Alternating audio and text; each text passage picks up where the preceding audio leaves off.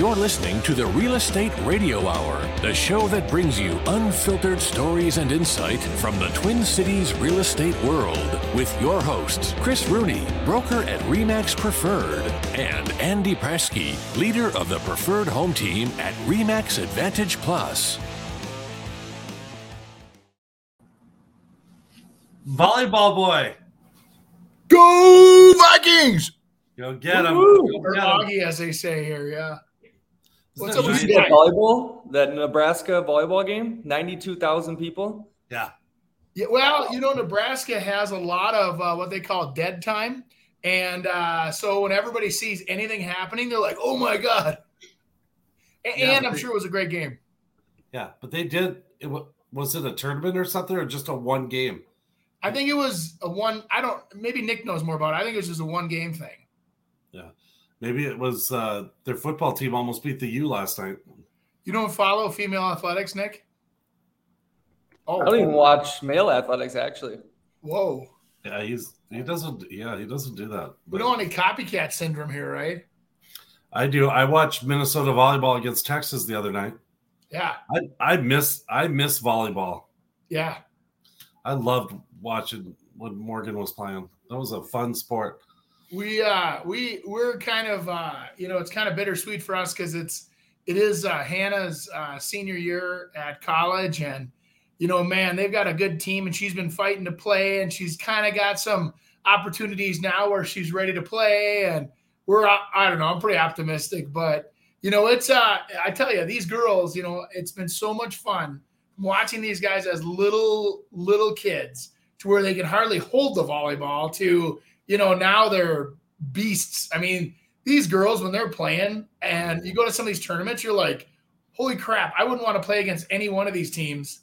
And, uh, you know, so I, I really enjoyed it. And then, you know, I don't know what it is, but it seems like the volleyball girls that are women now are, are so sweet. They're, they're awesome people. They're, they're, you know, straight A students. I mean, when you look at the, the volleyball like resume for most schools, they're all like the highest GPAs. They're involved in all kinds of volunteering. They're just good people. And I, I volleyball just pulls them in. It's just maybe a unique situation, but I don't know. And their their uniform choice is really good too. I think. Hey, Andy, Yeah, for the wrong uh, non-parental male, it might uh, be considered attractive. Yes, Yeah, yeah, true. uh, Andy, where in Colorado are you? I'm in Golden, Colorado. If you guys would like, I could poke your uh, computer out the window for you. Go for it. Yeah, see some All right. mountains. Take a look here. Um, I'm not very good with the old. Uh, all right, hang on. When I turn, it's gonna be white for a second. So Uh-huh. we're like kind of at the.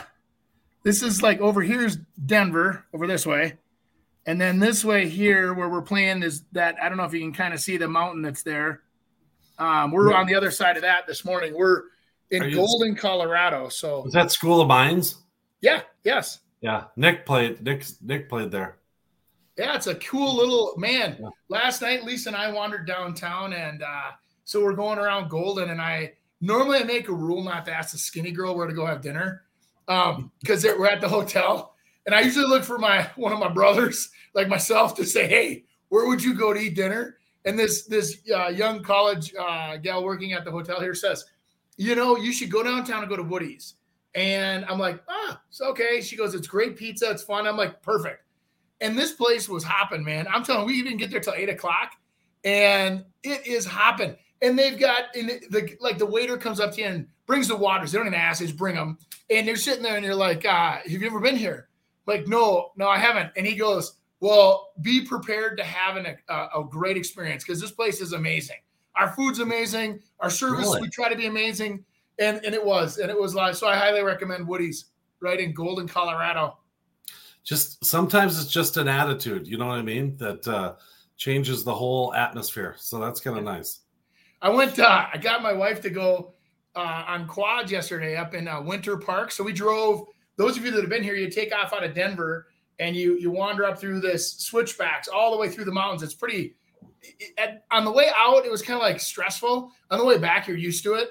And uh, but going out, we went to Winter Park, and man, has that town, Chris?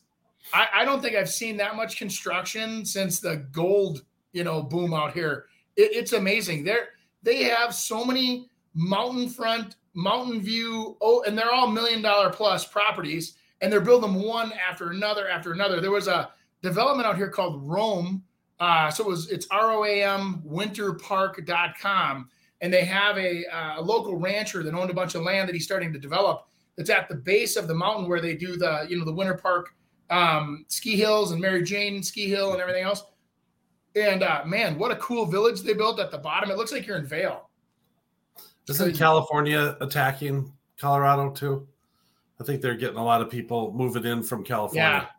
Yeah, you know that that and and uh, you know, yeah, like I said, the the more fun we were when we were flying into town, we could see some of the tops of these mountains had snow on them, and uh, so we're like, ah, that'd be fun if we, you know, ever the four wheelers got up high. So we're at twelve thousand feet on these four wheelers and up these switchbacks, and oh my god, I shout out You- to You did Bombardier. that already too. You've done that while you're there. Yeah, yeah. We Oh we landed. We took off at three in the morning, and uh, yesterday, basically from our house, and got here, jumped in a rental car, drove straight out to uh, Winter Park, and did all this crazy stuff out there. But what, what was neat was this. Uh, it's on the Continental Divide, so I mean, up on the top of this hill, like there's like prairie dirt from down way down below, right? It's not mountainous; it's actually prairie lands. And I don't know if you've never seen it. I, I highly recommend the ATV. Um, and and again, the roads we were riding on were like we're driving 30 miles an hour over like potholes and whatever, just going like this. And these machines are driving like Cadillacs. I mean, it was unbelievable. Yeah, yeah. Uh, Nick, I don't. I wonder if he he did that. I know we went to that Estes Park, which is pretty cool. That's where the Stanley Hotel is. Yeah. Um, and then he he was in the valley, so he was Oh. in Alamosa, yeah. which is probably about four hours from there. So Yes. Yeah.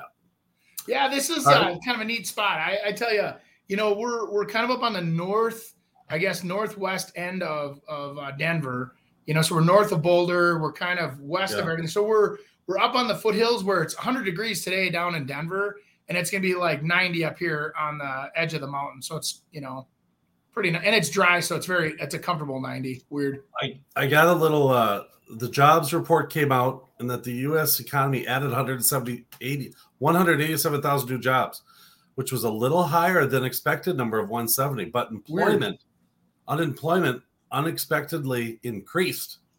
Well, So they got the rates got better. Uh, so, anyways, uh, this guy's rates got that rates jumped up to eight and a quarter. no, they, now they went down today. Got Okay. some good, good Man, talk about vulnerability, right? I mean, think about that. You got two guys talking on this show right now. One saying they're going up, one saying they're going down because it's by the second. Yeah. And so this is what I, I caution the the people that are out there trying to lend money. People don't make decisions in tumultuous environments.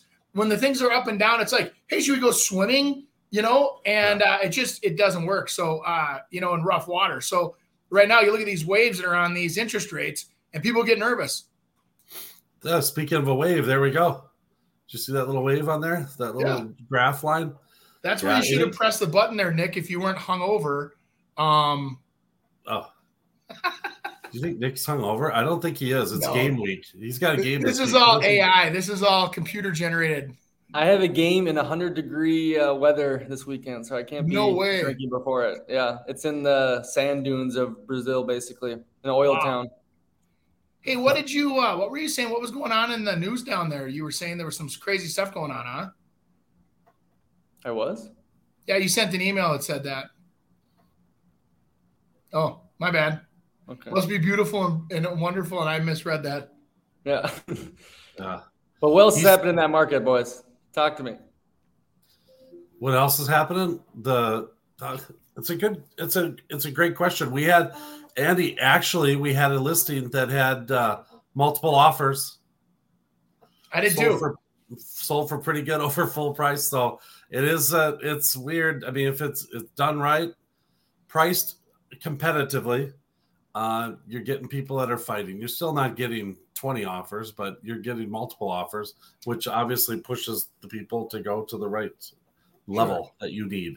yeah anything that represents a fair opportunity right I, I think that there's that's the key thing is that with these rates people feel like they're already taking a risk Right. and uh, so when you when you you know add on top of that you know the multiplier of the interest rates and whatever now you add a competitive environment the multiple offer arena is becoming very vacant and it doesn't exist as much it, it's there um, there are those exceptional deals and generally when i'm in those multiple offers it's cash people Yeah.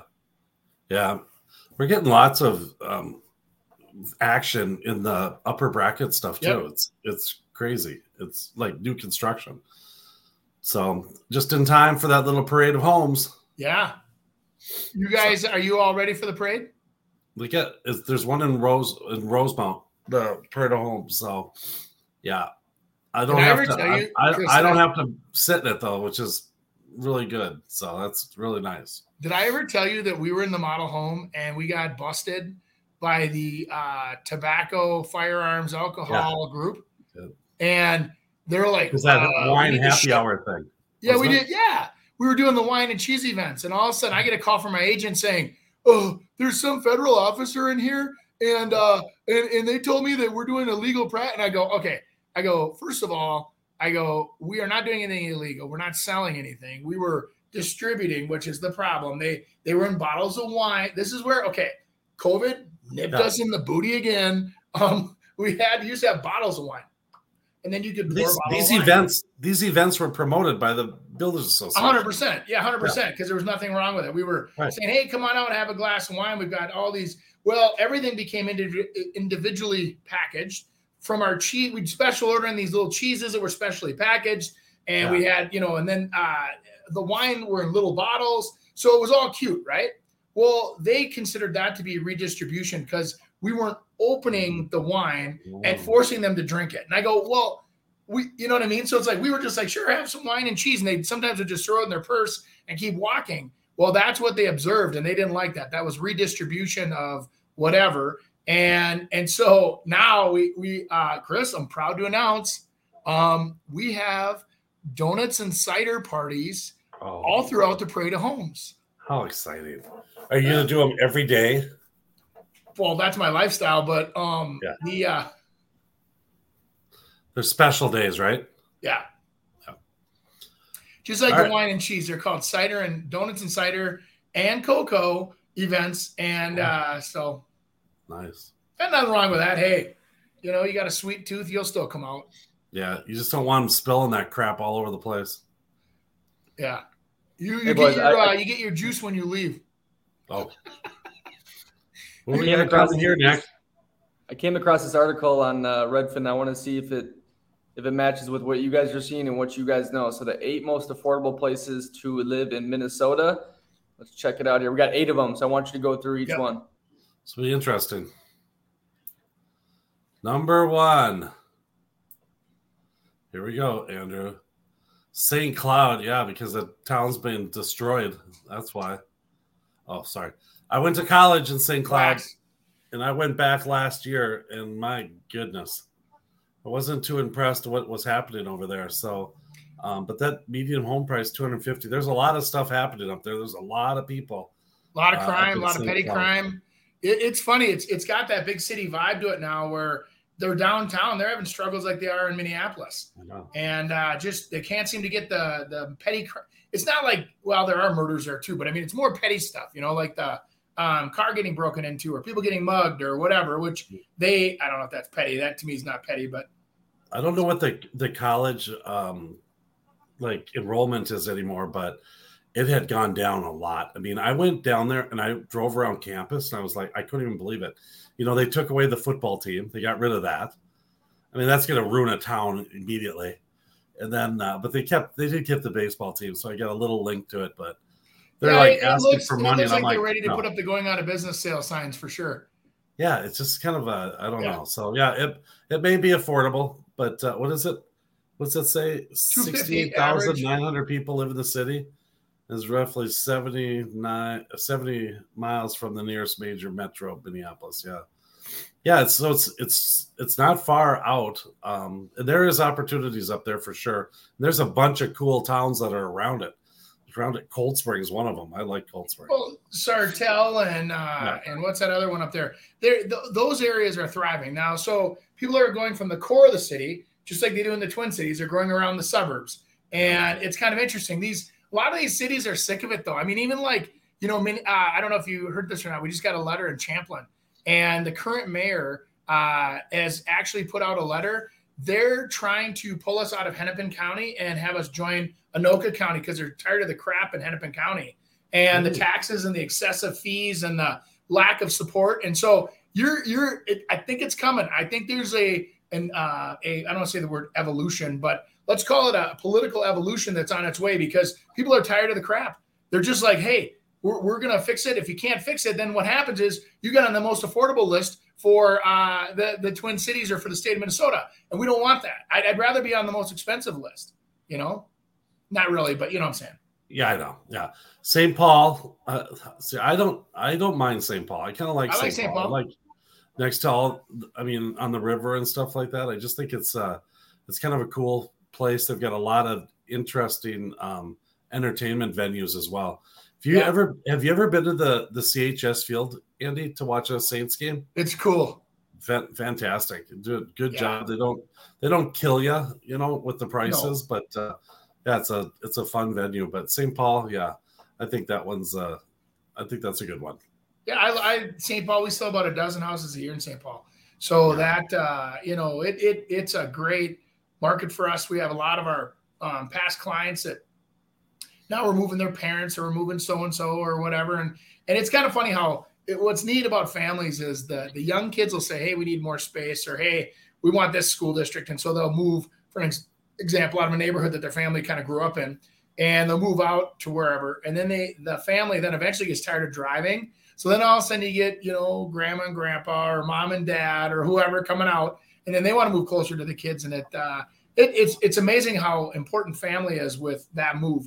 I mean, what is Yeah. it? Jobs, family, and uh, whatever that are uh, just your house doesn't fit anymore. are The three number one things that are making people move. So I did not know that. Okay, number three is it Champlin?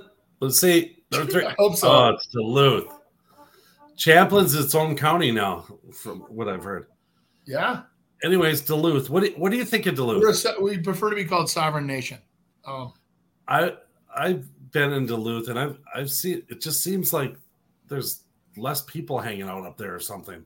I don't know. It's just uh it was like a dead zone when I went up there. I just I traveled up there just all of a sudden I started driving. I actually was I was on the phone with you, Andy, and um I just started I was driving and I just kept driving and I'm talking to you and it we must have talked for 45 minutes and all of a sudden I'm at like Hinckley and I'm like screw it I'm just gonna go so I ended up going to Duluth that day Yeah. and uh and, and actually stayed overnight there and just but it was dead zone I couldn't believe it Yeah, It's it's like- uh it's you know, I love Duluth. I always have. I think it's that kind of charm of Minnesota where you had a lot of the immigration coming in and those Oh, it's cold. Yeah, Always which is perfect for us kind of polar bears that love that Yeah. stuff. Um Yeah. it's our habitat. Yeah. 55 and in shorts. well, it's Um, so wind, windy off the lake you know? Yes. Oh yeah. It can be miserable. Don't get me wrong, but it's you know there. I like I like the heritage up there. They they represent that well. I think that you get uh, there's areas up there like Hermantown and um, some of these other uh, what is it Proctor I think it is um, or some of those. And I'm guessing. Sorry if I'm wrong. Um, that are growing like crazy because I just had a, a a past client of mine that we sold their house and when he was moving up to um, that area, they were out in the suburbs, and he was spending almost as much up there as he did here. So I think the the key thing there is for affordability is probably in the actual uh, Duluth City. proper. Right. I agree that's exactly what it is Yeah, right along the ri- yeah. There you go. Yeah. Again, you know that's that. Uh, I hate to say it, but that inner city kind of challenges where they now. I mean, I don't know why in the heck if I was a homeless person, I'd want to go live in Duluth. Of all the places, it wouldn't be Duluth. That'd be the other than the North Pole. That'd be the last places. and and there's homeless people now living under bridges up there, and and it's like ah, that city is so thriving and, and growing, and there's jobs everywhere. It's like I don't know. I just I struggle with that whole scene. I don't know how to help those people, but I don't know. I wouldn't be the city I'd pick to live in. I was, I was, I was, uh, I actually visited uh, Madeline Island off of Bayport, and uh, oh, cool. Just go through there, yeah, to look at uh, restaurant Grandpa Tony's actually, and uh, they're they're selling it. The people that have owned it forever are uh, are looking at selling it, so they wanted me to come up there and, and talk with them. But what a cool awesome. that that Madeline Island's kind of cool, Andy. If you ever get a chance, it's, it's more than cool. Have you been there? Yes. Oh, you have. Okay. Yeah, yeah we no, took the I, ferry over. I believe it's yeah. been 20 years, but we took the ferry over there, and then uh, you rent golf carts and drive around, and right. It's like you go back. It's it's like you go back 30 years. Yeah. That's what it feels like to me because I mean they let you do whatever you want. I mean it's it's pretty cool. Yeah, pretty cool. Uh, all right, Rochester. I mean, same wow. same theme of all of them. it's the same thing. So you wouldn't think Rochester was super affordable, but uh, again, kind of in the in the in the city part, it's a lot more affordable. There's a lot of uh, big homes going up as well, though. Yeah, you kind of push out just a little ways. You know what's funny is that they the so Rochester specifically, I've got some friends down there, and they they push down into that uh, um, Stewart. No, beyond Stewartville. What's where's the um, Caledonia? Not that quite that far, but you're seeing a lot of these surgeons buying properties down in these small, like little Amish towns, and uh, um, they're buying you know 100 acres and they're building beautiful homes. And and then you're seeing a lot of the those are the permanent um, you know doctors and whatever and surgeons that are staying there. Um, but you see a lot of turnover. So that the the Rochester market is a fantastic rental market. Yes. Um, they get crazy rents. They're getting the same rents, actually probably more expensive rents down there than they are in the cities. Um, and uh, my son was at Mayo for working yeah, there for a, little over a year. And I mean, I think they were paying like twenty three hundred dollars for a two bedroom apartment, and and up here in the cities they got it for eighteen hundred in Maple Grove, right downtown where they can walk to dinner. Oh wow! Huh? Yep. You should buy your kid a house. I well, we've talked about it. We um yeah. those conversations have definitely happened. But remember, Chris, when you were twenty six. what?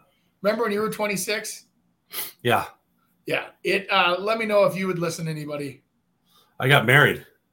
Whoa. I think I got married at 26. Had had that little boy on the other side that's hiding at 28. You uh that might be the only reason why you're alive. Your wife. It's possible. Coon Rapids. I don't know much about Coon Rapids. Love it. Andy, I, I actually I did sell a house up there not too long ago, and uh, it was I it was really kind of a it felt like Richfield to me. That's yeah, what it kind of yeah. felt like. I love Coon Rapids, right across yeah. the river. We uh I just sold one over there uh, about six months ago, and I got a brand new listing coming. Um, it's a great market. I mean, it's you know nestled along the river there. The the retail, what happened was the retail sector died, and when like you had um, like uh, Coon Rapids, actually the north part of Coon Rapids, they have like uh, Riverdale, they call it. And so all the all the retail attention went up there. That's where they're building the new Sierra clothing stores and uh, you know you name it, the Costco's and the whatever. So that was in the middle along the old river road. A lot of that retail down there has struggled, and and and actually the car dealerships closed. And you know you only can replace car dealerships with so many U-Haul uh, places, and then eventually you kind of get to the where okay, let's just take the buildings down because they're just eyesores. But um, the community is great, very affordable um, you know, right over, you can get onto 610 pretty easy and you're right downtown, or you go across the Highway 10 bridge and you're wherever you want to go. So I, I really, I'm a big fan of Coon Rapids for young buyers. Does, does that feel right, Andy? 335 for yeah. medium price in Coon? Okay. Yeah. I'm, I'm listing a two story over there for about 400 and, but it's, it's amazing. It's four bedrooms up, you know, and it's, and it's in an older neighborhood. It's a rare, the, the that's the problem though, is that, you know, you get some of these people now renovating these houses and you have some of them still selling for 285 and then they're they're fighting over those because everybody buys them they're flip to flip them and then they're redoing the kitchens and the whatever and now they're selling for 400 and um, so there there's up remember how when we used to when we were younger we were looking for those deals we could buy and fix up and make money on? That's yeah. coon rapids represents a great opportunity for that. That um so the four bedroom is there a master bath on that one? No. Hallway. Okay, so Yeah, isn't that something? And then uh, there's a two car garage. Of course, yeah. Yeah. yeah. But the, okay. the yard's big enough where you could have a, a four car garage on the back, but it, it's a uh, which is rare. So down by the river, if you look at, they used to do those um, developments where instead of being square, they actually roll and they pie around the parks and the schools. right. And so some of the lots are wide in the front and narrow in the back. And then there's also the river, and it's so there's no real two lots are the same over there. I like it. I, I Coon Rapids is very nice. Yep. Good. Minneapolis. Enough said. I mean, there's spots all over. I'm I'm listing one in Minneapolis. It's it's absolute. It's right by Hiawatha and Nokomis, Yep. and uh, it's the cutest little place off Minnehaha Parkway that uh, that you'll find, and it feels great. Everyone's walking around, no problems whatsoever. So a lot of the lot of the talk and things are you know are the things that happen at 2 a.m. It's not happening Well, right, like in every area, right? right. But you know, I tell you what, the uh, the thing is, is that there are pockets of that town of Minneapolis that are amazingly, you know, under the lot of pressure, and there's crime and there's all kinds of problems, and then there's other areas that are thriving. Like you said, they're licking ice cream cones, walking with their strollers, and going to the park to listen to a concert. And so, I mean, it's like that's what's kind of cool. I think about Minneapolis. You know, I the last couple years I've struggled with it, going, okay, what is Minneapolis going to turn into?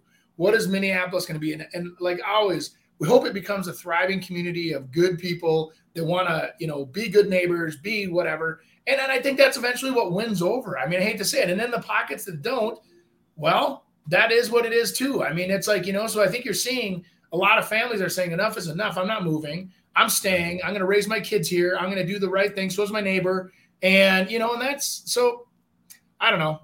I hope it works out well for everybody. You're so politically correct. It's sick, isn't it? It's sick, but it's good. Number seven. We are going. Yeah, oh, baby! Brooklyn Park.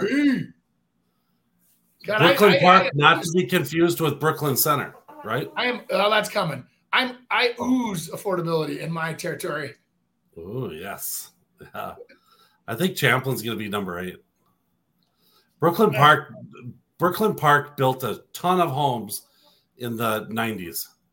I remember sell mid '90s, mid to late '90s was. Uh, I mean, all of those, you know, little three levels and splits, Yeah. and I mean, tons of those. I remember Did you- selling. I, I got like runs on those. I'd get three, four, five clients at a time that wanted places there. What was the big builder? I mean, uh, that did tons of them. Um, Back at well, there was I Horse mean, Grazer. Horse Grazer was selling for him. What was there? Hmm. And then he developed them. Uh, oh, what was that? I mean, Well, I know that Orrin Thompson years ago started in the Brooklyn Center, Brooklyn Park Uh, kind of push, and then you saw there was a ton of custom builders. That's what I love about Brooklyn Park is that the like Edinburgh and then north of Edinburgh, there's there's just so many builders that are custom. So what's interesting about Brooklyn Park is it offers such a variety on affordability to executive, and it's right on the edge of all the parks, and it has access the that corridor that runs along um, so you can jump on the bike trails. Can go to the Coon Rapids Dam. You go the other way. You can go all the way down to the uh, into the actual Elm Creek Park Reserve. And it, I'm telling you, I've I grew up in Brooklyn Park. I love Brooklyn Park. I always have, always will. And uh, big fan. you know one of the biggest um, schools is over there. Uh, is what is well Champlin's one of the bigger schools now. Champlin Park is right on the border. Yep. For yeah, for um like the like it's a top top eight school. I know that Champlin is Yeah. at least for That, they have the, what do they call it? The, the baccalaureate program or whatever. Something like I probably pronounce that wrong, being a public. Yeah, you uh, used to sell candy bars. Oh, I was busy hustling the whole time I was You- there. Yeah. sold, yeah, yeah, I remember.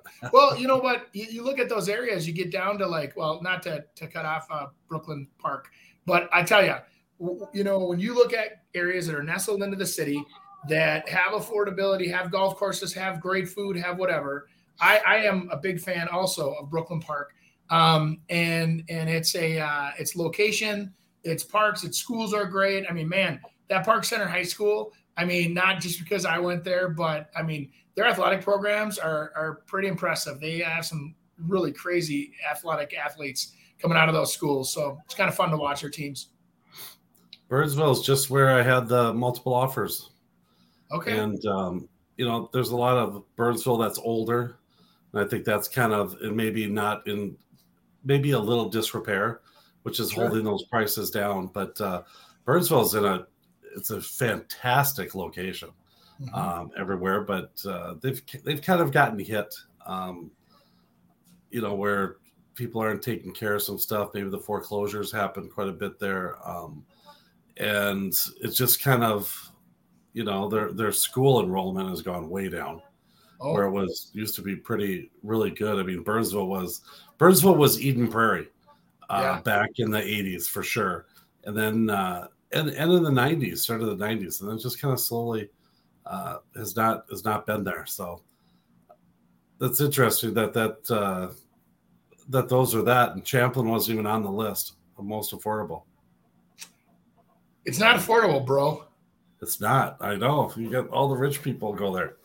You know what though? It's hard. It's hard to get into Champlin under four hundred thousand. I don't. I don't even know how you would do it anymore because even the uh, the normal or the the nineteen seventies and eighties built stuff, people are renovating it. They mow their grass. They you know there's that pride and ownership. And I I've seen where that city has has been making a lot of really right moves. And uh, again, and, and I not to toot the horn of the the guys at office, but they they redeveloped the area on the river. Now, how they got there is a whole different story. I don't want to talk about that because then I get upset. But now that it's there, it's done, and they have this amphitheater right on the river. And every Thursday night, they're playing live music. I don't know if? I've ever seen a community that shows up that well. I mean, I'm talking. There's got to be 1,500 people that are showing up for these um, on the river concerts. Every, I mean, including myself. We've made it to a couple of them, um, and uh, they have food trucks. They have the lookout. They have all these cool. I mean, they all have like six, seven, uh, you know, food trucks out there. Well, between four and seven depends on the, Cool. the the concert. And I'm telling you, you want to talk about a sense of community, man. It it really, I don't know. I've I've enjoyed them. Those are fun. Yeah. Wish we had one out in Prior Lake. And you can ride your bike. They've got road under when they redid that whole road there. Remember, those of you that commuted to that area hated it for about three Oh, yeah. years. And now they have a bike trail that goes right under 169. So you can literally go from one neighborhood to the other on bike. And now you're down by the river. You can have the Your Boat Club right on the river. You can rent a boat. You can park your boat. You can go fishing. You can go swimming. It's fantastic. Andy, don't forget to tell people there's a Buffalo Wild Wings too. And there's the Buffalo Wild Wings. Yeah. Yes. Yeah. Yeah. And, and a lot of people really enjoy that new Elm uh, Brewing right across the road, too. Oh. I've never tried it. I heard it's good. What was that Chinese place we went to? It was Oh, like Chinese. Buffet is gone. It's gone? Yeah. Jeez. Now it's a restaurant called Pour. Like pour me a glass of wine. Oh wow. Not it's the spelling's very important in that name. Yeah. It's- yeah. You're not P O kidding. U R. Yeah, totally. No, that's and that's a fantastic, nice restaurant too. Mhm. I say I got a, a viral video I need you to look at, but it's gonna be brought to you by Mr. Andy Prasky, preferred home team. Well, they said I could have 30 seconds on the show for a quick ad. Andy Prasky, Remax Advantage Plus, Andy at Prasky.com if you want to email us. Here's the thing 22 years in the business, over 1,400 sales. I'd like to help you with your real estate needs. If that's buying, if that's selling, if that's building, whatever it is, give us a call, send us an email. Let's get you started on your real estate journey. I'd like to help you on the way. Uh, lots of experience here, and uh, I would like to put it to work for you. Andy Prasky, Remax Advantage Plus. Thanks for listening to the show.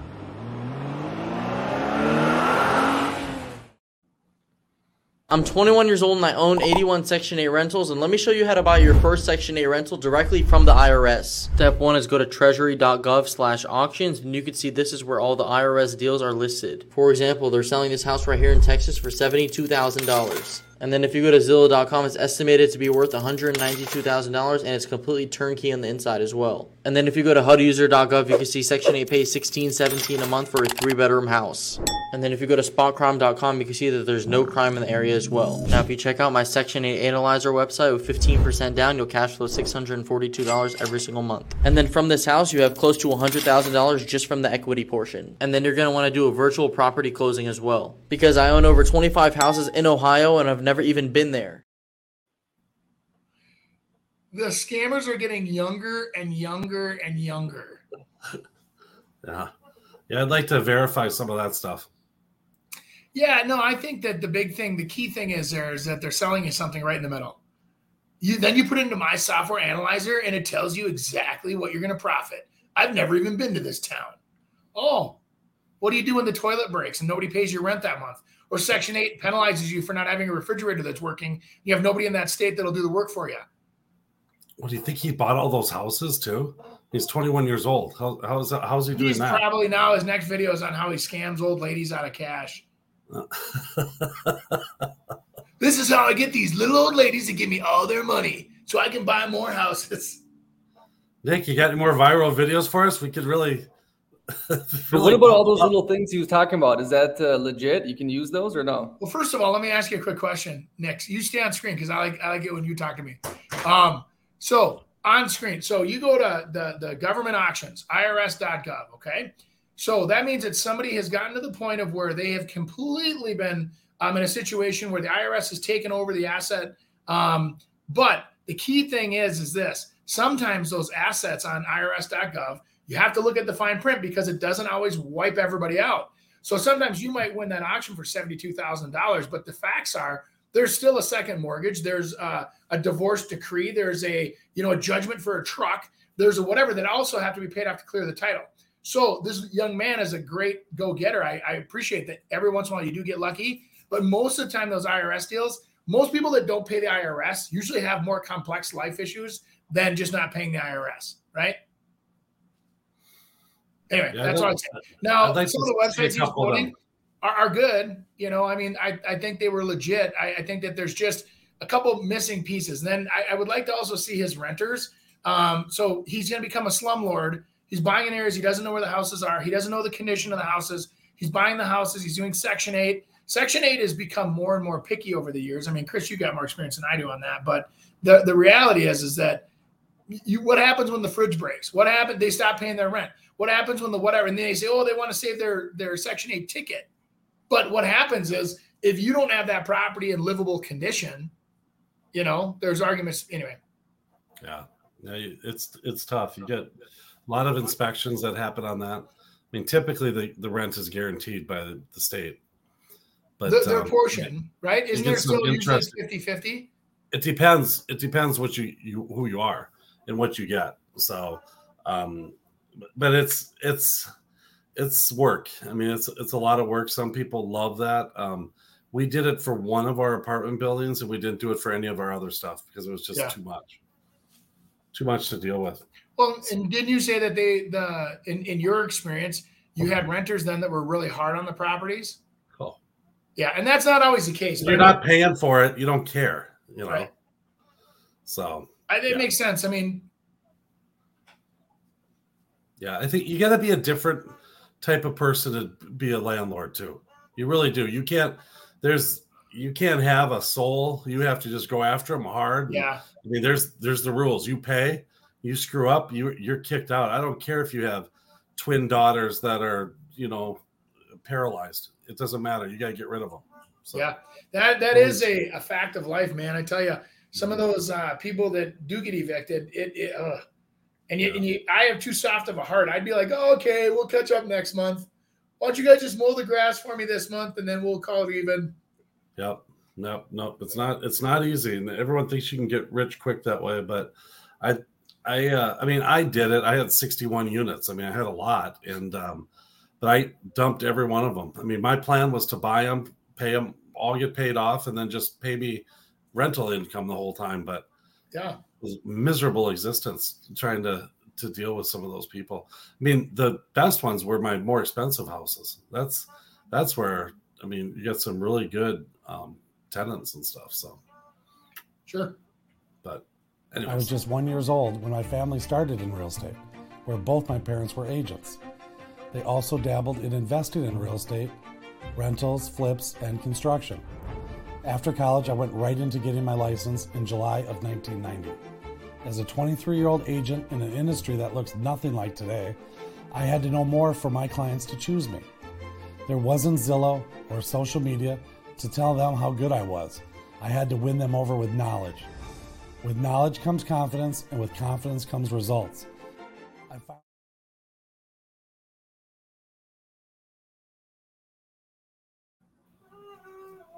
Now we're talking. That house is in the legends. That's on the course. Yep, on Brookwood. See, to me, that looks like a two point nine million dollar house. Yeah, I think Gorgeous. this Holy one- cows! Yeah, look at the front. That's just the back. I think the front is uh, pretty uh, impressive too. If I remember, I sold. Yeah, I Ooh, sold two of them in that cul-de-sac. Um, yeah, two, uh, three million for an existing house that's not new construction is not easy to get. Uh, but I mean, this is on. It's on the golf course. Um, I would suspect this will be a uh, someone that uh, kind of kicked butt on the lake uh, because what we find a lot is that the lake, golf, and acreage. They, those are different lifestyles, and they trade those off. And so on the lake now, if you sell, I mean, you're making big money on there, and so then you can go buy something that's uh, a little less. I mean, trying to build that house for three million dollars would be absolutely impossible. So Yeah. people are getting, you know, for a house maybe that's four thousand or five thousand square feet on a really good lot on the lake, they're getting three million and going and buying that and getting how, how many square feet was that one, Nick? Was it uh 80 almost 8,500. yeah, eighty five hundred. Um I mean it's got the pool, it's I mean, there uh, that's a lifestyle. I mean, in the in the legends, and actually, it's a really good location to be able to get in and out. So, I think it's either one of those people or a relocation type person um, that's purchasing it, and it usually one as isn't someone that's looking at new construction and going with that because someone who can afford three million dollars is going to get exactly what they want. They're going to get everything they ever wanted in a house, and they're going to probably choose that versus, you know, that like that house we talked about in Red Wing. Mhm. You know, we, were Yeah. saying, gosh, for two and a half million, you could go buy your perfect house for twenty five hundred square feet smaller, and it's still a huge monster house. So We should, in all fairness, we should keep a ticker, and then when those properties sell or don't sell, Yeah. Yeah. See if we were right. And Nick could say, Oh, Chris was wrong again. You know, Andy was right. Andy remember, the, remember right the Gong again. Show? Remember the Gong Show? Bong. Yeah. Yeah. Yeah. yeah. So I don't know. If, is there any interior photos of this one? No, that's what I was gonna ask. It only has five photos. Yeah. So it's probably just coming, going to be coming soon, is what it is. Jeez. Yeah. That's, yeah. See, it's Can you coming imagine soon. the cannonballs we could do, Chris, in that pool? They're just teasing you right now. Yes. Look at the tease, teasers. They must have Oh some God. kind of a uh, retractable hardcover on there, so they don't have to have a You fence. know what? They just redid. The, is no, this is not. Okay, no, it's the one next to it. I was thinking it was one that sold um, just not too long ago, but and, and I mean, sold for a heck of a lot less than what that was. But it looks like it, but they don't. I mean, there's trees all around the other one, so You know, if Whatever. I go forward like this and I try to go backwards so that you and I have the same size head. yeah. Look at my hair. I kind of did an Andy Prasky feel. See how Yeah. it's kind of like sti- Grease it back. I Hey, kind of it's easier when you're going 100 miles an hour all day long like I am. Yeah, that's true. That's true. Andy, have Yeah. have you heard that I am uh now a lifetime fitness member once again? What? Would you get scammed in? Oh. You chose to All that walking, all that walking I did in Brazil, I'm I'm I'm leading up to a treadmill for half hour, and then I'm doing lifting. I mean, I'm already at five machines, three sets for each one at ten. Wow. yeah, I'm not even really that sore right now. So I'm coming. I'm coming back. You better be ready. I I I want it. I'm ready. I don't know. I, I'm thinking I should probably try to live a little longer. So I'm going to try to get in shape. Yeah, that isn't that sad when we start getting in, you get in your 50s, you start going, well, I guess we hit the peak of the hill. Now we're going down the other side. Yeah, now it's time to We'll start hang out as up. long as I can. Shape up, baby. So, all right, we received an offer over asking, and buyer signed an appraisal addendum to cover the gap. All went great with the appraisal, but there was a twenty thousand dollar gap, which they signed an addendum to cover. Now we're only one week away from closing. They're stating that they had a family emergency and had to use those funds. Our realtor is saying that we have to change the purchase price. What recourse do we have, and what is the correct advice?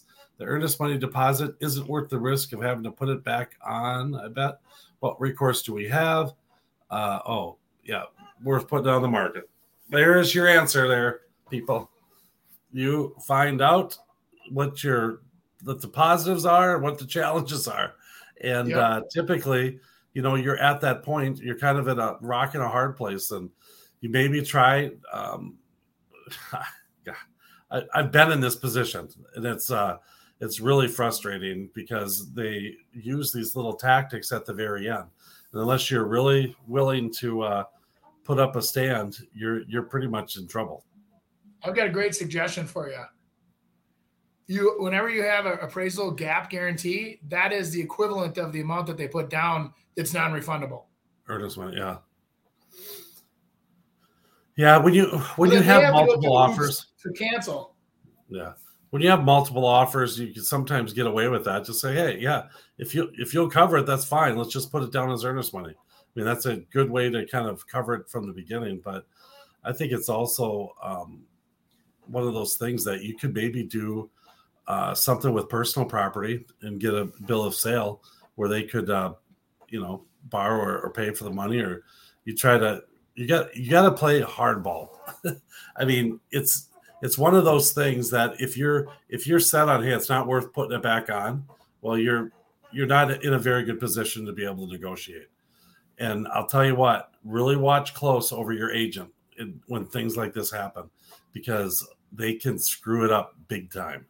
Because they're your voice and whatever they're saying. If you're like, oh my gosh, we still have to have it, and your agents over there, you guys are the biggest jerks in the world, you're idiots and whatever. Well, then we'll just not do it. And then all of a sudden now you've lost it. So you got to be real careful uh, on how you identify these things. And every time we get into a situation like this, I do. I sit down with our client and say, okay, here's what can happen. And so you got to tell me where where you stand on this because it's gonna. That's how I'm gonna kind of go down this road. I had one uh, that was FHA multiple offer and even with the FHA escape clause, they guaranteed $10,000 over the appraisable price. And we had everything work out just fine. They paid the gap, they closed, and everything was good. So I've had it happen where even with FHA, FHA has an escape clause. Those of you that aren't familiar with contracts and whatever, they put right on their FHA that if the house is not appraised for immediately, uh, the house is basically up for renegotiations. You can cancel, you can whatever renegotiate, whatever. So they a lot of people assume that if it doesn't appraise, the deals are dead. And that's not the case at all. I mean, I think that it's just FHA, you know, and and that means that they can finance. I think what is it, Chris? 500,000, 525, something like that. What FHA? Yeah, yeah, it's up. It's up there now. I don't even know. Yeah, I so I mean, you, you're seeing FHA even on the higher end, seven, eight hundred thousand dollar houses because they're putting twenty or thirty thousand down, and a lot of times they use that tool a lot of people don't, they're like, well, what's FHA? FHA covers 20% normally, right? It's an insurance that insures the mortgage. So when people are putting a bigger deposit down, the reason why they go FHA is usually because they can get by with a lower credit score or there's some exceptions to the rule so that like a conventional mortgage might require you to have an absolutely perfect clean report card versus FHA doesn't. Short sale, foreclosure, they're all shorter time periods with FHA. Um, yep. So yeah, I we had one that was, gosh, they, these guys put down like three hundred thousand dollars, and we're going FHA. And when you go FHA, you have to have mortgage insurance on it. it. It lasts for the life of the loan. It doesn't matter if you get twenty percent equity in it, and you're kind of like? Why would they do that? Well, they had a, a short sale, you know, and so they were able to purchase uh, quicker by going the FHA route. And, mm-hmm. and you're right about the credit score too. You can have a lower credit score to be able to get in. Well, there's a lot of things that go into that equation, but I'll tell you, you know, it's kind of goofy, especially if that had to do the mortgage insurance. It usually is higher, and they no longer can take it off. I believe off the loan. Used to be able to refinance, or you know, uh, you mm-hmm. could prove twenty percent that you'd stop paying it, and that's not the case anymore because these insurance companies were sick of getting you know the shaft after you know six months of payments. All of a sudden, they oh, we got twenty percent equity in the house. The house appraised for more. So yeah. Yes, sir. All right. What else we got here? Lender got mad at me for requesting a price match. Wow. So the lender's giving me a 6.75% interest rate after a buy down using seller credits. I asked him if we could match Navy Federal rates, which offered six and a quarter without a buy down. I didn't really plan to start the process over with Navy Fed, but heard the lenders were willing to match rates sometimes. I showed him the closing cost estimate, and he started going on about how it's not the loan estimate, so he can't do anything with that. They probably won't be able to close in time. They won't allow me to use a comparable rent schedule, but an angry, irritated tone. So now I now have a real loan estimate from Navy Fed and not just the closing cost estimate, but I'm afraid to ask my lender if he could use that to match. Now that I have loan estimate, should I ask him again to match the rate? You do whatever you want to do. I mean, it's happening a lot. Um, it's uh, it's a it's a big thing right now because with the high rates, people are trying to, you know, um, I I don't if you have if you went shopping and, and went and bought a house and you had your credit pulled and you're in the process, you probably have had 30 to 50 more phone calls from other lenders trying to get your uh, mortgage and they're just trying to go after it and yeah they see you pull your credit. yeah. yeah. some of them out there don't care. They're just really you know going to the rock bottom. And then you go back to your lender and say hey this is what these guys are willing to do. Well it's, it's impossible in which to do that you know and so it's, it's a it's a well it's let's let's put our let's put a let's wear two caps at one time. So you got the one caps the buyer cap take that off put on the, the lender cap. So the reason why the lender has an angry tone is because you're on your way to closing. You're already in escrow and i'm assuming that you've already locked your interest rate. And so what they're doing is they've already got that money. You at one point in time had to sign something probably give them 1%, um, you know, uh, for down to get that interest rate locked. So what happens is there's that the, um, where they go to get their money, they have to put a, uh, a fee on it to reserve that money at that rate for you. So it's not like they're just saying, well, let's cross our fingers and hope interest rates are at that when we close. So they probably locked in that interest rate. They put money into it at that rate. And then they started making all of the other uh, decisions for you, helping you, you know, get ready for closing. And then, of course, somebody comes along and says, Hey, I got a sweeter deal than they do because that lender has nothing to lose except for cause problems in your life and the other lender's life saying, Hey, well, look at, and that may be just indicative a little bit of the market conditions of that day.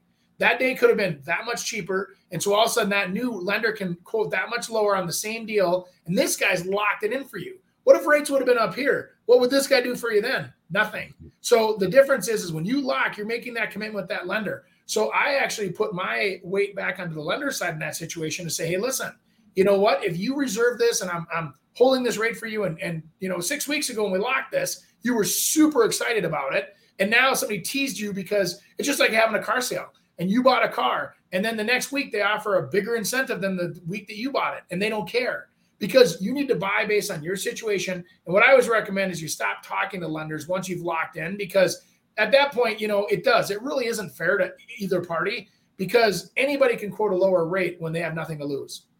There now, I don't know. What is your thought on that, Chris? I mean, I well, and, get, and getting it closed. Let's just right. think about this. So, if the, these guys quote a rate for you and they've gone way down and hardly making any money on it, do you think not at the first sign of trouble they're just going to say, "Hey, we can't get it done. Forget it." Now you're going to lose right. your house, you know, and you're not going to have a lot. It's it's don't do it. I mean, right. and and well, be understandable that hey, if you want to do the shopping, shop ahead of time and get someone to be able to commit. But I'm telling you what, it's so I would I tell people it's really important that we've worked with that lender before because we're more than one person. You know, they're they're thinking, hey, we're going to send them multiple people, and when you do, you take care of them.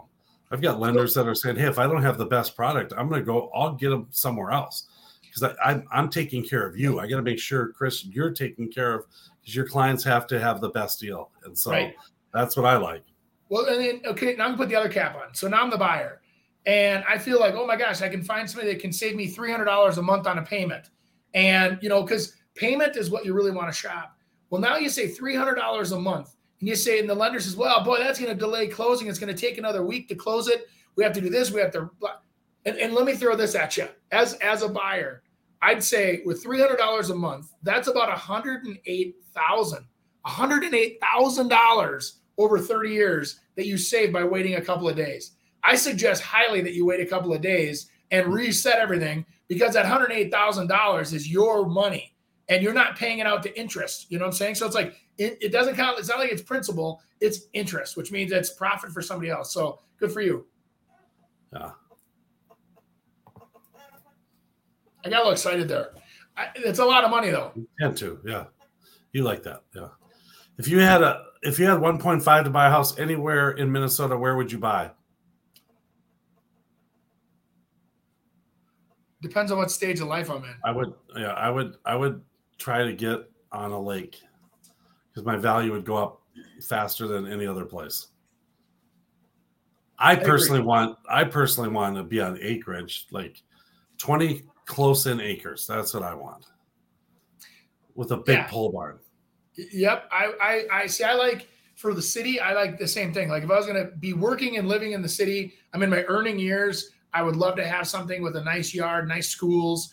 Um, you know, water'd be great, but even without water, um, you know, there's some beautiful suburbs around here or acreage areas. Now, if you were talking about 1.5 million as a retired guy, man, I mean, I in Minnesota, I you know, between Brainerd and uh, you know, Alexandria, or you know, once I'm retired, that's where I would look. Yeah, I think. uh Yeah, I think I I would prefer to be in a suburb too, not kind of in the in the city or in the loop, but kind of more in a suburb and probably south or west. There's my spots. I do north or central.